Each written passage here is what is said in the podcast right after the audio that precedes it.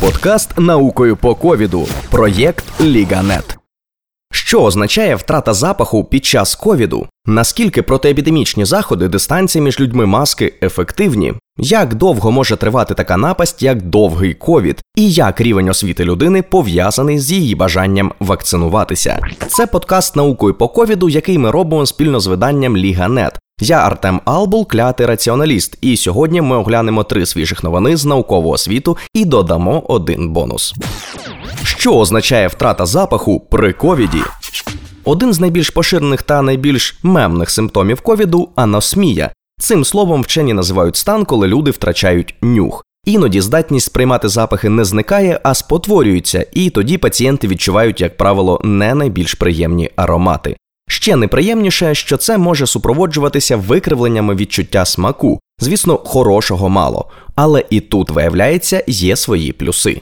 Французькі дослідники проаналізували майже 6 тисяч історій хвороб і виявили, що порушення нюху та смаку трапляється у жінок частіше ніж у чоловіків, і більш характерне для молодших за 65 років. Найцікавіше, що люди з аносмією мають менші шанси померти від ковіду. При цьому у відділення інтенсивної терапії вони потрапляють з тією ж частотою, що і люди без аносмії. Також їхні шанси опинитися на штучній вентиляції легень в середньому не відрізняються від інших пацієнтів. Тобто від тяжких ускладнень вони страждають так само часто, а от виживають суттєво краще. Наразі ніхто не готовий пояснити, як це працює. Хоча б тому, що механізми розвитку самої аносмії при ковіді не до кінця зрозумілі. За одними припущеннями, здатність відчувати запахи пошкоджується внаслідок ураження нюхових нервів, за іншими через загибель епітеліальних клітин у слизовій оболонці носа.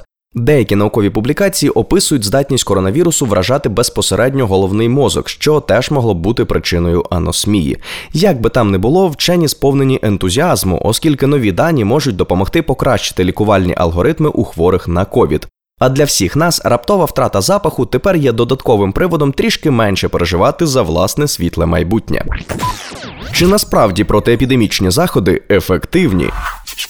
Вже більше року від початку пандемії ми постійно чуємо від провідних медичних організацій заклики носити маски та зберігати соціальну дистанцію. І весь цей час люди гаряче сперечаються, чи такі обмеження нормального життя взагалі ефективні. То тут, то там виринають чергові історії про шведське та інші подібні дива, про фантастичні країни, де, начебто, ніхто масок не носить і не хворіє зовсім.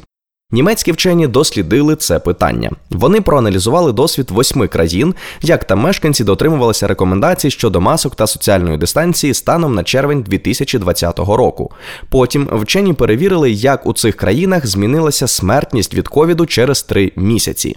Нагадаємо, що смертність це демографічний показник кількості смертей у певній підгрупі населення за одиницю часу.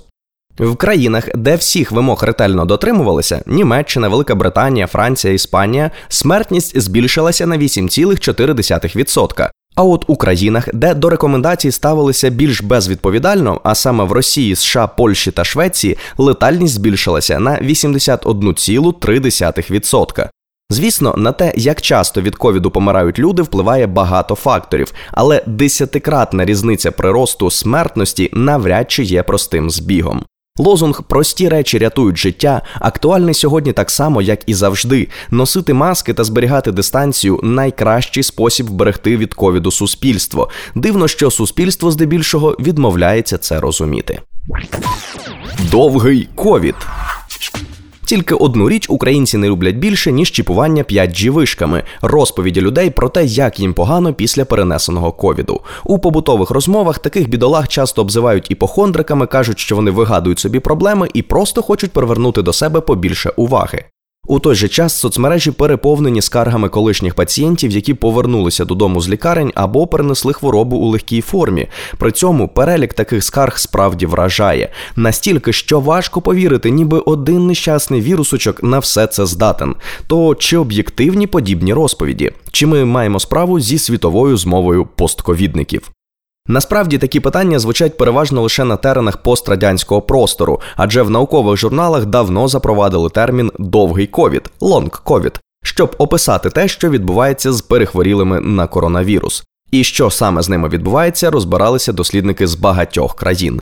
У США серед майже 500 обстежених осіб, котрі видужали від ковіду, третина повідомила про постійні симптоми, включаючи 20% тих, які скаржилися на появу нових симптомів або погіршення старих. Серед найбільш частих недомагань були задишка, кашель, втрата запаху чи смаку. Подібне дослідження проводили і в Європі, але на симптоми після перенесеного ковіду скаржилися вже 87% екс-пацієнтів. В тому реєстрували у половини біль у суглобах у чверті обстежених, а у кожного п'ятого боліло в грудях. Третина пацієнтів мали депресивні розлади, тривогу, порушення сну та інші психологічні проблеми. То як довго може тривати подібна напасть? Вуханські лікарі мали можливість слідкувати за своїми колишніми пацієнтами найдовше. Через півроку після захворювання 76% постковідників скаржилися принаймні на один із симптомів.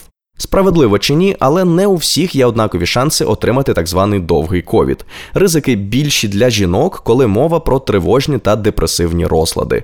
Також нового друга у вигляді довгого ковіду легше знайти людям з діабетом, ожирінням, хронічними хворобами серця та нирок. Загалом факторами ризику тривалих проблем після ковіду є ті самі речі, які обумовлюють важкий перебіг хвороби з ускладненнями.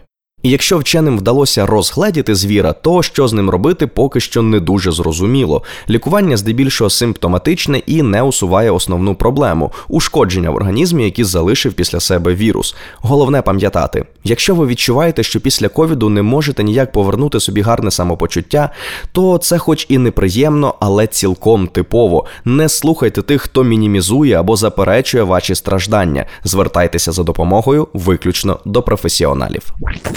Бонус для роздумів.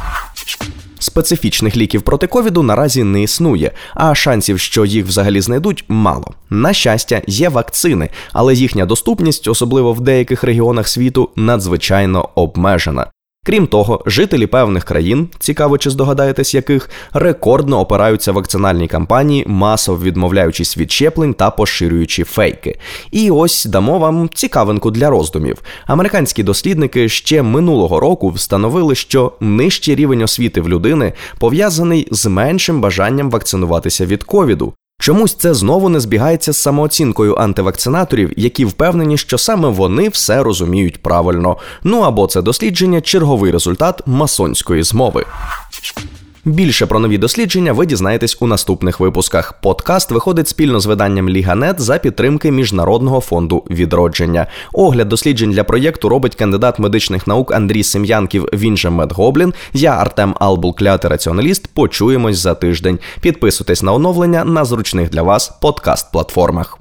Подкаст наукою по ковіду. Проєкт Ліганет.